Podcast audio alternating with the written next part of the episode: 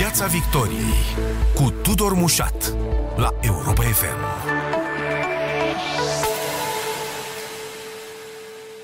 Bun găsit uh, tuturor pe frecvențele radio, pe site-ul europa.fm.ro și pe Facebook. Uh, o discuție astăzi despre cât funcționează strategia de vaccinare a Uniunii Europene, câtă încredere e la nivel european în anumiți furnizori și care e relația blocului comunitar cu aceștia după recentele întârzieri la livrare, dar și cum pot fi reduse inegalitățile în accesul la medicamente și scheme de tratament prin noul program de sănătate al uh, Uniunii.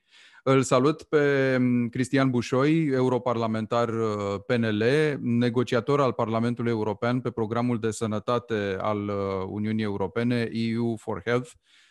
Bună seara, bun venit în Piața Victoriei. Bună seara, mulțumesc pentru invitație și um, mă bucur să fiu alături de dumneavoastră. Discutăm imediat și despre acest program de sănătate uh, dezbătut azi în plen. Vreau să vă întreb pentru început însă, pentru că avem toate speculațiile și toate frământările astea la nivel european, domnule Bușoi, cât de unitară este în acest moment sau e percepută de cetățenii UE uh, strategia de vaccinare a Uniunii Europene? Cred că, sigur, lucrurile sunt privite în mod diferit în diverse țări ale Uniunii Europene. Dacă vreți o imagine de ansamblu, uh, Uniunea Europeană a avut o inițiativă foarte bună, aceea de a uh, discuta lucrurile centralizat, de a avea o strategie centralizată și de a face procurarea vaccinurilor în mod centralizat. Uh, de asemenea, sigur, iarăși un lucru foarte bun a fost aceea că s-a negociat un preț foarte bun pentru vaccinuri, mult mai bun decât alte țări de pe mapa mond. Astăzi, sigur, nevoia absolută de a face vaccin poate nu pare atât de uh, important, dar odată ce vom vedea și impactul financiar al campaniilor de vaccinare asupra bugetelor naționale, sigur că uh, probabil că și acest lucru va fi apreciat. Pe de altă parte, există anumite diferențieri între statele membre. Uh, România uh, a fost printre țările în care rata de vaccinare a fost printre cele mai bune. Odată însă cu trecerea timpului și Uh, lipsa vaccinurilor în toată Uniunea Europeană. Suntem undeva acum la mijlocul clasamentului. În schimb, sunt țări mari ale Uniunii Europene și sunt acum uh, la Bruxelles și știu cât de complicată e situația în Belgia și cât de nemulțumiți sunt belgenii, uh-huh. nu doar legat de instituțiile europene, ci mai ales de felul în care se implementează. Și nici alte țări mari și importante ale Uniunii Europene nu sunt neapărat uh, uh, foarte în față în ceea ce privește rata de vaccinare la 100 de locuitori. Aș vrea să spun însă foarte apăsat, și am spus-o de câteva ori am avut ocazia, fără Uniunea Europeană, România ar fi avut probleme mari în a-și procura vaccinurile necesare. Dacă România nu era parte a Uniunii Europene, cu siguranță că am fi fost astăzi în situația de a avea mult mai puține vaccinuri disponibile la prețuri mult mai mari. Deci faptul că suntem parte a familiei europene ne-a ajutat foarte mult în a putea să ne procurăm vaccinurile necesare. Sigur că se putea mai bine. Sigur Asta că... să mă întreb, dacă se puteau face anumite lucruri altfel, pentru că ați avut întâlniri, chiar ați condus o astfel de întâlnire cu uh, producătorii principali, nu aflați în relație cu Uniunea Europeană. Bun, aduceți-vă aminte că la, la da. început, da. dacă am fi vorbit cumva acum aproape un an, curând vom face un an de la primele momente în care am descoperit coronavirusul în Uniunea Europeană, începutul lunii martie 2020, cu siguranță nu ne-am fi așteptat să avem vaccinuri disponibile până la sfârșitul anului 2020. Aici a fost o victorie și, un, uh, uh, și o mare realizare a companiilor farmaceutice, a cercetătorilor europeni și internaționali, dar și a instituțiilor uh, care au sprijinit aceste proiecte. Inclusiv Comisia Europeană a băgat zeci de milioane de euro în anumite proiecte de cercetare. Pe de altă parte, însă, sigur că ne-am fi așteptat ca să fie mai puține săptămâni sau luni diferență între momentul în care se descoperă primul vaccin și celelalte. Și sigur că încă ne dorim ca acele companii care încă n-au terminat studiile clinice, care nu sunt gata cu dosarele pentru evaluare, să uh, fie gata cât mai repede, așa cum am cerut Agenției Europene a Medicamentului să facă tot ceea ce este posibil și omenește pentru a da aprobarea cât mai repede. Evident, ne făcând rabat de la controlul calității, eficienței și siguranței vaccinurilor, pentru că nu putem să acceptăm ca în Uniunea Europeană să avem vaccinuri care să nu fie sigure și eficiente pentru cetățenii europeni. Apoi, uh, În uh, luna februarie, sfârșit de ianuarie-februarie, a fost acea problemă cu Pfizer-BioNTech și a schimbat situl de producție și a trebuit să reducă puțin livrările. Din fericire, se pare că vor reveni la calendarul inițial și Pfizer-BioNTech își va onora exact ceea ce a promis față de Uniunea Europeană. Moderna merge iarăși foarte bine, doar că este o companie mică, o companie care nu se compară cu mari giganți farmaceutici și numărul de doze comandate la Moderna sunt mult mai mici.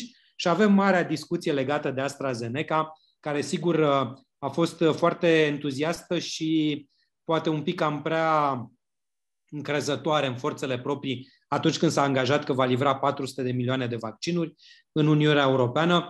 Și iată acest lucru în acest moment nu pare a fi uh, posibil. Uh, cred însă și acesta a fost unul dintre rezultatele concrete ale audierii pe care ați amintit-o, că în cel mai scurt timp va, va uh, reuși să uh, depășească anumite, anumite obstacole. Uh, sigur că au făcut o investiție nouă în Germania, uh, din păcate nu-și va arăta roadele decât în a doua jumătate a acestui an și în cursul anului 2022, dar poate va găsi alte soluții pentru a livra mai multe vaccinuri. Da, Curând vom avea ăsta, iertați-mă dacă tot vorbiți de AstraZeneca, hiperentuziasmul ăsta a fost unul deliberat, să zicem așa, adică e la limita inducerii în eroare a Uniunii Europene sau pur și simplu a fost un calcul greșit, dar în orice situație mă gândesc că există niște pârghii de acțiune împotriva unui astfel de producător. Pentru că până la urmă e o relație contractuală, nu e o operă de binefacere.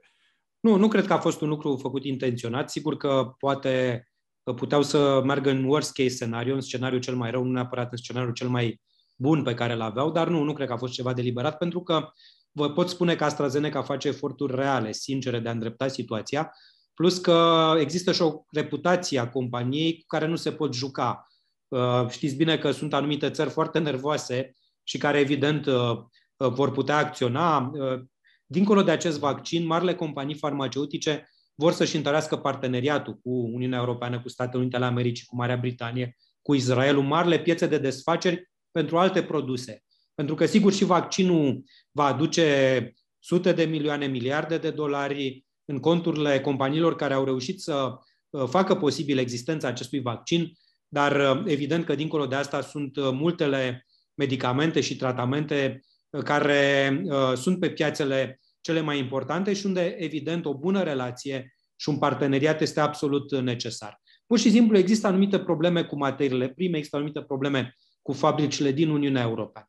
Acum, dacă vreți o soluție care ar putea să rezolve problema în Uniunea Europeană, dar care evident ar deschide o cutie a Pandorei, ar fi aceea de a interzice total exportul. Uh-huh. Au făcut-o cei din Statele Unite ale Americii, vechea administrație Trump, la sfârșitul anului trecut.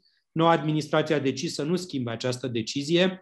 Uh, a făcut-o și uh, Marea Britanie. Uh, dacă o face și Uniunea Europeană, atunci trebuie să luăm în calcul faptul că toate țările din afara Uniunii Europene, Israelul, dacă vreți, poate mai puțin Israelul, dar în bună măsură și Israelul, dar și alte țări din Asia, din America de Sud, din proximitatea Uniunii Europene, nu vor mai avea acces la vaccinuri, pentru că în afară de câteva situri de producție din Asia, care, care sunt foarte puține, în rest, mare parte din vaccinurile care ajung la acești oameni, acești semeni ai noștri, sunt produse în Uniunea Europeană. Noi monitorizăm și se monitorizează producția din Uniunea Europeană pentru a nu se lua din cota noastră, pentru a se trimite în alte țări la prețuri mai bune eventual, dar nu am interzis exportul și în paralel ceea ce se livrează Uniunii Europene se livrează și altor țări din afară. E foarte important, dincolo de solidaritate, dincolo de faptul că nu putem lăsa uh, personalul medical sau oamenii cei mai vulnerabili din alte țări, pentru că nu putem vorbi de vaccinare în masă în țările din Asia, nu vorbesc de cele care au acces la vaccinul chinezesc, dar multe alte țări, cele din America de Sud, cele din uh, Africa, dacă doriți. Deci, dincolo de solidaritate, trebuie să înțelegem de asemenea că efectele economice ale acestei crize nu vor dispărea dacă vaccinăm doar populația europeană. Tot vor fi probleme dacă nu avem o vaccinare cât de cât corespunzătoare și în alte țări din afara Uniunii Europene. Uh, pomeneați de vaccinul chinezesc, domnule Bușoi, și aici e o altă discuție legată de nerăbdarea unor țări uh, din Europa de a se imuniza mai repede. Ungaria e acest uh, caz, cum să spun așa, de rebeliune la adresa politicii comune, cumpărând seruri și de la chinezi și de la ruși mai există Polonia, Cehia și Slovacia care la fel au luat de la chinezi. Sigur, probabil cantități mai mici decât cele pe care le-ar oferi achiziția comună a Uniunii Europene. Dar cât de mare e problema asta? Cât de mare e falia asta? Nu aș vedea o falie foarte mare. Eu cred că, dincolo de nevoia de a achiziționa niște vaccinuri și, evident, în condițiile în care nu avem destule disponibile din uh, mecanismul centralizat al Uniunii Europene, unele țări se gândesc să-și crească capacitatea de vaccinare cu ajutorul acestor vaccinuri pe care le-ați amintit, uh, dar, așa cum bine spuneați, nu sunt cantități semnificative cât să facă o diferență. Uh, mai există și o componentă politică, dacă doriți, geopolitică. Sunt anumite țări din Uniunea Europeană care au relații mai strânse decât alte țări sau decât Uniunea Europeană însăși cu China sau cu Rusia și uh, procurarea acestor vaccinuri este și în această direcție de a-și menține anumite relații. Uh, vaccinul chinezesc până acum, uh, cel produs de Sintofarm, nu și-a arătat nicio intenție de a veni la Agenția Europeană a Medicamentului pentru a fi aprobat și introdus oficial în Uniunea Europeană. În schimb, Sputnik 5, cu, prin intermediul unei companii din Germania, a făcut o aplicație la Comisia Europeană. Mhm. Nu se poate estima în acest moment data la care ar putea primi o aprobare, pentru că încă nu s-a depus întreaga documentație, dar, evident, uh, uh, dacă toate lucrurile sunt în regulă și există uh, indicii foarte solide că este un vaccin eficient și sigur, nu văd o problemă pentru care Agenția Europeană a Medicamentului nu va da o aprobare. Estimez că vom fi însă în situația la acel moment în a avea destule vaccinuri dintre cele deja contractate de Comisia Europeană, pentru că Johnson Johnson va fi aprobat curând, zilele următoare, CureVac în cursul acestei luni, de asemenea Novavax uh, uh, tot în luna martie, așa încât odată și cu creșterea producției din cele, cele trei existente, plus cele trei nou, uh, nou apărute, nou aprobate de Agenția Europeană a Medicamentului, văd deja luna aprilie și luna mai în a avea suficiente vaccinuri. De altfel, doamna von der Leyen vorbea de 100 de milioane de vaccinuri în luna aprilie. Asta înseamnă că România va avea în jur de 4 milioane. Vom putea avea o rată a vaccinării de cel puțin 100.000 de vaccinări pe zi. O parte Johnson Johnson vor fi dintr-un singur uh, shot, nu va fi nevoie de un rapel. Uh, rămâne doar să avem capacitatea și o avem în România din fericire, datorită bunei organizări și a implicării președintelui Iohannis, dar și a implicării Ministerului Apărării, Ministerului Sănătății, încât să facem uh, vaccinarea în masa populației. Și cred că vom ajunge undeva în luna mai-iunie, când poate ne vom reîntâlni la Europa FM sau Uh, în alte situații de dezbateri publice, în care vom intra într-o altă fază, aceea de a convinge români și cetățeni europeni în alte țări să se vaccineze. Acum avem mai puține vaccinuri decât doritori, dar cred că în luna iunie va trebui să începem să lucrăm cu acea parte a populației care încă ezită. Nu vorbesc de aceia care nu se vor vaccina niciodată, dar e o mică parte a populației. Da, m-aș opri asupra unui lucru apropo de, de neîncredere și de doritori. Există punctual și situația în care există mai multe doze de vaccin AstraZeneca, pentru că rămânem la acest producător care e singurul care a furnizat doze mai mari în ultima perioadă și există mai puțini doritori de așa ceva și fac apel și la experiența dumneavoastră de medic, domnule Bușoi. De unde neîncrederea asta în acest uh, ser? Uh, din cauza faptului că, nu știu, nu e, au, au nemții o problemă cu el, că nu e produs nemțesc, um, a, s-a, s-a pornit greșit. Nu, a existat, a existat uh, evident o informație adevărată, aceea că studiile clinice s-au făcut la persoane sub 65 de ani.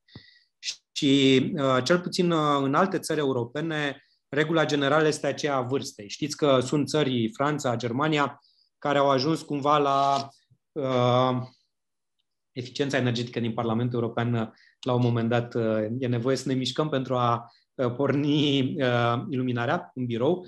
Uh, sunt, sunt uh, țări care o fac exclusiv pe criterii de vârstă. Uh, au ajuns la 70 de ani, au ajuns la 75 de ani și încep să coboare. România cred că a introdus un sistem mai flexibil și mai bun. Sigur, personalul medical a fost în prima linie peste tot, asta nu s-a pus problema. Dar în paralel cu vârsta, în România s-a mers și cu vaccinarea celor care au comorbidități importante și din momentul în care au fost suficiente vaccinuri, personalul esențial, acela care intră în contact foarte mulți cetățeni, cei din poliție, cei din armată, jurnaliștii, cei din instituțiile publice. Uh, și evident că atunci uh, noi nu avem problema legată de vârstă. În alte țări, într-adevăr, există o anumită ezitare să se administreze acest vaccin la vârste foarte înaintate. De curând însă s-a venit cu date noi și s-a dovedit că nu există niciun risc pentru persoanele de peste 65 de ani. Mai există și diferența de uh, filozofie privind vaccinurile. Moderna și Pfizer-BioNTech sunt pe baza ARN. Uh, AstraZeneca este vaccinul acela clasic pe care îl știm din totdeauna și care vine cu un virus foarte uh, atenuat, dar care poate să producă anticorpi.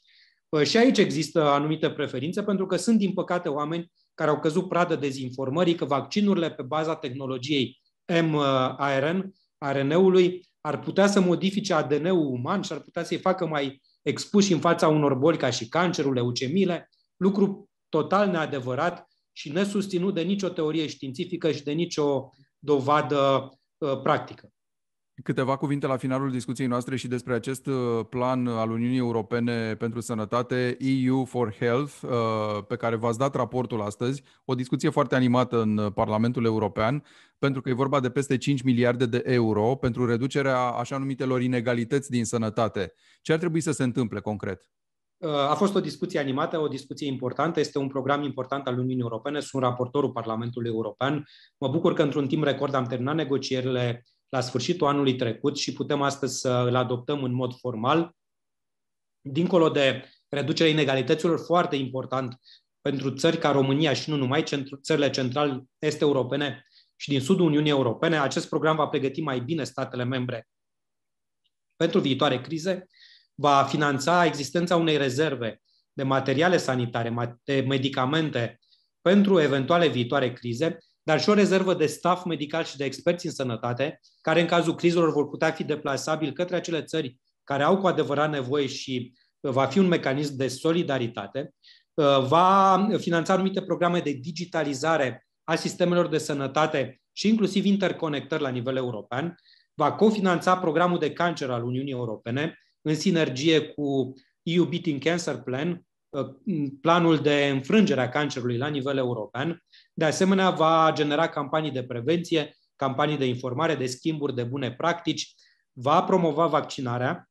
Și nu vorbim de vaccinarea COVID, pentru că e un program de șapte ani. După COVID va fi nevoie să promovăm vaccinarea și pentru alte boli extrem de importante, mai ales bolile copilăriei, și să explicăm oamenilor cu adevărat beneficiile vaccinării și apoi decizia e liberă a fiecăruia, pentru că nu vom avea niciodată vaccinare obligatorie. Și nu în ultimul rând, în mod evident, va uh, implementa strategia farmaceutică a Uniunii Europene de a nu mai avea penurie de medicamente și de a readuce în Uniunea Europeană capacități de producție și de a stimula inovații.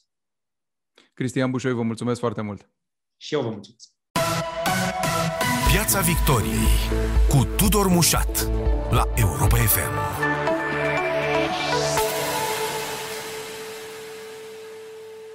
Îi spun bun venit în piața victoriei uh, europarlamentarului USR uh, Plus, Nicu Ștefănuță, membru al uh, Renew Europe, membru în Comisia de Sănătate Publică, Mediu și Siguranța Alimentelor din Parlamentul European.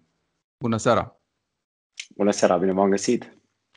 O discuție foarte intensă astăzi, domnule Ștefănuță, în plenul Parlamentului despre acest program al Uniunii Europene pentru politici de sănătate, să spunem așa, uh, EU for Health, și o discuție acolo din partea dumneavoastră și o să vă rog să ne explicați despre, așa zisa, inegalitatea schemelor de tratament în ceea ce privește uh, COVID.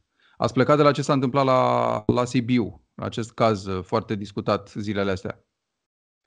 Așa e, astăzi am vorbit în Parlamentul European, vă spun sincer, aveam alt discurs aseară Însă m-am uitat și am citit tot ce, ceea ce s-a prezentat legat de cazul din Sibiu și am vrut neapărat să leg ceea ce facem noi la nivel european cu ceea ce se întâmplă pe bune acasă. Eu sunt sibian deloc și pentru mine e o chestiune emoțională, nu e indiferentă. Orice rudă de a noastră, Sibiu este un loc mic în care multă lume se cunoaște. Poate fi oricare dintre noi să ajungă într-o stare gravă acolo la, la ATI. Și am pornit amintind comisare, am avut locul privilegiat dedicat raportorului pe buget um, și în loc să zic ce bine că am adoptat acest program european de sănătate, unic în istorie, cu un buget de 10 ori, 11 ori mai mare decât ce aveam înainte, am vrut totuși să zic care sunt problemele reale în Europa și care sunt inegalitățile, pentru că Dacă schema de tratament în Belgia sau în Luxemburg salvează 70% din cei care intră, 66 să fim mai preciși, din ce, cei care au uh, nenorocul să intre la terapia intensivă, când am văzut cifrele de acasă, m-am îngrozit. Uh, chiar nu e vorba doar de Sibiu, am văzut că și la Timișoara sau Cluj, care sunt considerate centre cu reputație în uh, România, cifrele de mm, cifrele mortalității erau îngrijorătoare, peste 60%. Deci este totuși o comparație importantă de făcut între un 30% european și 60% la noi. Practic ai de două ori mai mari șanse să, să mori la ATI în România. Și atunci trebuie să ne punem o întrebare. Sunt spitalele dotate? Știu oamenii ce fac? avem scheme cele mai bune europene implementate peste tot. Despre asta trebuie să fie vorba în sănătatea europeană. Bun, aici discuția o ia în două direcții. Prima e cea pe care o menționați legată de scheme de tratament, de acces la cele mai bune practici și așa mai departe. A doua este, cred, legată de ce s-a întâmplat punctual cu imobilizarea unor pacienți cu anumite nereguli pentru care s-a deschis uh, și anchetă penală în acest moment o luăm cu, cu prima. Când vă referiți la acces egal la scheme de tratament, avem așa ceva la nivel uh, unitar, în afară de a împărtăși, știu eu, anumite experiențe medicale de la o țară la alta, de la o comunitate medicală sau științifică la alta. Avem până la urmă niște reguli foarte bine trasate sau ar trebui să avem? După un an de zile de tratare COVID, eu cred că resursele, cel puțin la nivel informațional, nu cred, ci știu sigur, există. Există uh, tot felul de portaluri europene unde se pun diversele scheme de tratament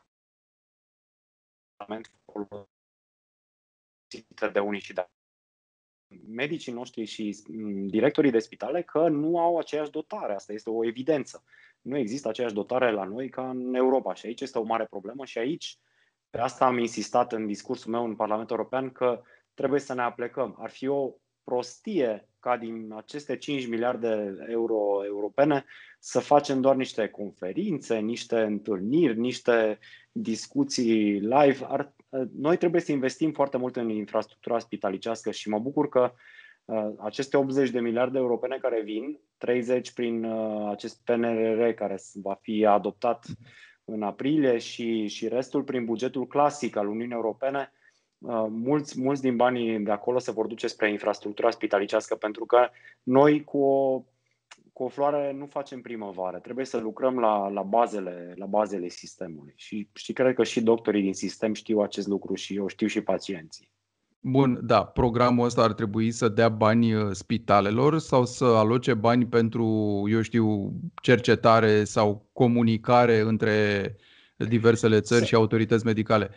Sunt mai multe direcții și sunt mai multe direcții decât uh, resurse. Asta este o problemă pe care o avem în mod tipic.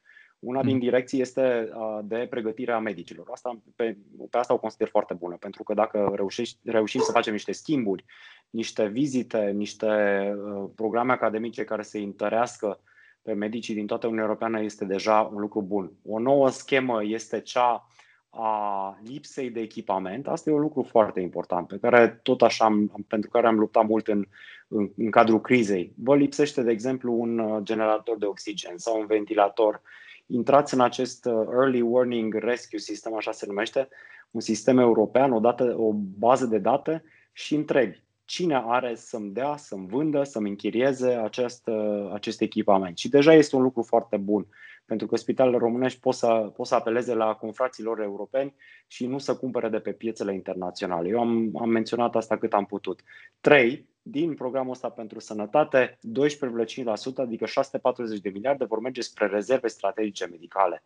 Și astea sunt importante nu doar pentru crize și pandemii, ci mai sunt importante pentru ceva. De exemplu, medicamentația orfană, cum se numește, în privința cancerului, cea care lipsește, cea inovativă, cea care se găsește greu pe piețele noastre, moleculele care nu se găsesc, astea pot fi cumpărate de Uniunea Europeană din fondul ăsta de rezervă așa încât să aibă cetățenii atunci când au nevoie. Deci sunt lucruri bune. Evident, nu sunt bani neapărat pentru mortar și, și cărămizi. Uh-huh. De acolo se pot, se pot lua acești bani din, din PNRR și din uh, bugetul clasic european, dar sunt bani pentru lucruri care, cu care se poate face o schimbare în Europa. Mă întorc la al doilea palier al cazului de la Sibiu, cel legat de ce se întâmpla acolo ca, ca procedură. Și aici stau și mă gândesc, vine, după părerea dumneavoastră, din aceleași lipsuri, personal nepregătit sau insuficient experimentat, care să facă față acestor situații, sau e vorba de indolență? Cunoașteți bine locul, sigur că nu ne substituim anchetei procurorilor, numai că probabil anumite lucruri se pot vedea, se pot ghici. Nici nu vreau să mă, să mă exprim pentru motivul că sunt trei investigații în derulare. Deocamdată este vorba de o relatare de presă, destul de substanțiată, cred eu. Nu, nu cred că este o relatare întâmplătoare. Însă, până nu se pronunță aceste anchete, nu mă voi pronunța și nici eu. La fel, nu sunt medic de profesie, nu cunosc uh, care este procedura exactă și dacă aceste măsuri sunt bune sau nu. Am văzut și purtătorul de cuvânt al spitalului care a ieșit cu o declarație în sensul ăsta. Eu sunt aici să ajut cu bani în plus, cu bani europeni. Ăsta e rolul meu de europarlamentar nu unul de, de nici de investigator, Bun. nici de procuror, da, nici da, de Dar banii ăștia ar trebui să servească, domnule Ștefănuță, inclusiv la alinierea practicilor, să zicem, la crearea unei, unei baze de date privind informațiile medicale, nu în astfel de situații, la alinierea practicilor care dau rezultate, da. mă gândesc. Evident, da. suntem, am împlinit un an de, de criză COVID de la declanșarea oficială și mă gândesc că după un an de zile lucrurile acestea trebuia să fie mai transferabile, mai ușor de cunoscut. Ce fac olandezii, ce fac belgenii, cum putem să-i, să-i copiem. Înțeleg în același timp și personalul medical. Cred că a ajuns la o stare de oboseală. Lumea nu înțelege că a trebuit să luptăm cu atâta scepticism. Lumea nu înțelegea, nu vrea să înțeleagă că avem o criză reală în mâinile noastre. Nici acum, când se anunță poate un alt posibil val 3, lumea nu mai are răbdare și e poate de înțeles. Vrea să redeschidă economia, turismul, restaurantele, etc. Și există, bineînțeles, legitimitatea asta, dar să nu uităm că nu am încheiat criza, nu am încheiat criza până cel puțin o majoritate din oameni nu vor fi vaccinați și acolo este cheia noastră să, să accelerăm vaccinarea, să putem redeschide viața normală și economia. Apropo de acest proces și apropo de baze de date și de transparența lor, uh, cum vedeți uh, discuția asta polemică în care e implicat colegul dumneavoastră Vlad Voiculescu de la Sănătate, apropo de prea multă transparență în comunicarea unor date privind testarea și vaccinarea? Știți că s-a trimis corpul de control la Ministerul Sănătății pentru asta. Toată lumea invocă, din Ministerul Sănătății, invocă însă nevoia de, de transparență. E ceva de discutat aici? E ceva de negociat când vine vorba de transparență? Eu țin minte criza asta minut cu minut, cum era emisiunea aceea de fotbal cunoscută. Mm-hmm. Și țin minte că acum un an ceream cu toții, urlam cu toții transparență, câte teste există, câte laboratoare există. Ei bine, acum când oferim oamenilor transparență, ne plângem că, că e prea multă transparență. Eu nu văd, eu sunt un, un om liberal ca formațiune așa și nu, nu văd de ce date oficiale ale Guvernului României n-ar trebui să fie în domeniul public și așa că sunt alături de colegul meu în demersurile lui. Vă întreb și pe dumneavoastră, domnule Ștefănuță, câtă încredere există în momentul ăsta la nivel european în uh, coerența strategiei de vaccinare a Uniunii Europene? Ați, ați atins un punct foarte sensibil aici. Într-adevăr, încrederea s-a erodat un pic, s-a erodat din cauza întârzierilor aduse de, de companiile producătoare de vaccin. Dar eu o să vă spun ceva. Dacă noi nu făceam o acțiune europeană de achiziționare a vaccinului și dacă Europa nu pute, punea banii jos încă de anul, anul trecut, că țin să vă amintesc că Europa a plătit deja 50% din, din banii uh, necesari care au ajutat companiile să producă vaccinul.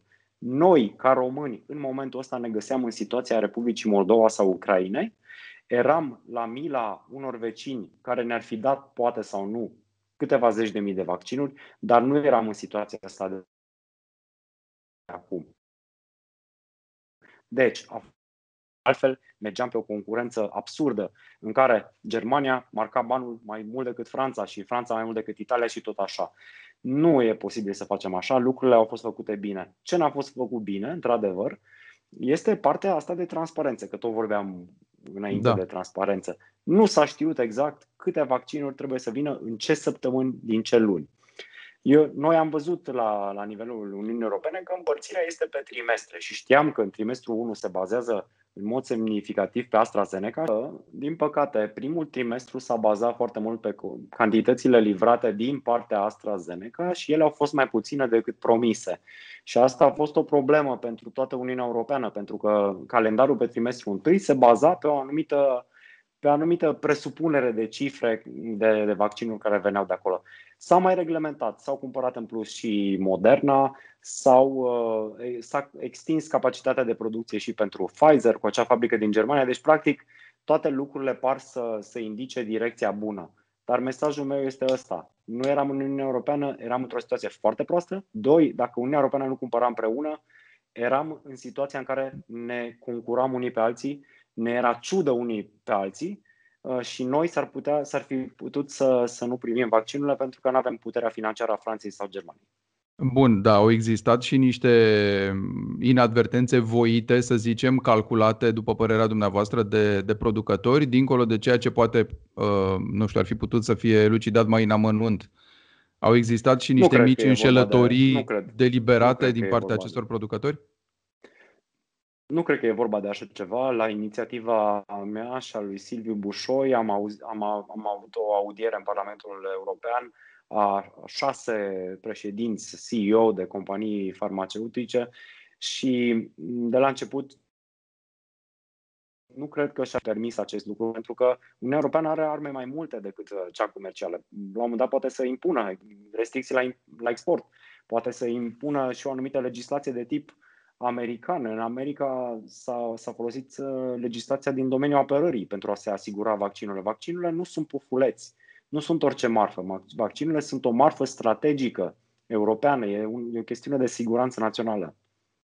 Tocmai pentru că vorbeați de blocarea asta, Italia a insistat pentru blocarea oricăror exporturi uh, până când producătorii nu-și onorează obligațiile. De partea cealaltă văd Australia, care ar fi trebuit să fie beneficiară din partea Uniunii Europene a unor cantități, uh, se revoltă și cere mai multor state să se coalizeze, să pună presiune pe Uniunea Europeană. Ăsta e un uh, război, să zicem așa, care poate fi câștigat de o parte și de alta, adică suntem prinși între niște obligații ale noastre către alții, dar la rândul nostru nu primim ceea ce ni s-a promis de către producători la timp. Eu cred că singura cale este cea a conlucrării între companii, între Uniunea Europeană ca beneficiar al acestor vaccinuri, ca beneficiar strategic, și, bineînțeles, uh, și nu în cele din urmă, și statele terțe cu care avem acorduri comerciale. Dar uh, pacta sunt servanda, știți cum e, fiecare trage pentru el. Eu sunt reprezentant al europenilor și îmi doresc ca în primă linie europenii să-și primească vaccinul și după aia mai discutăm despre restul lumii. Da, dincolo de Australia există da. țări sărace ale lumii care chiar și-ar dori acest vaccin și de aceea e bună acea alianță a statelor bogate, COVAX se numește, unde se donează 10 miliarde de euro pentru a cumpăra vaccinuri pentru țările mai sărace ale planetei. Mulțumesc foarte mult, uh, domnule Ștefănuță, pentru prezența în Piața Victoriei. Piața Victoriei cu Tudor Mușat la Europa FM.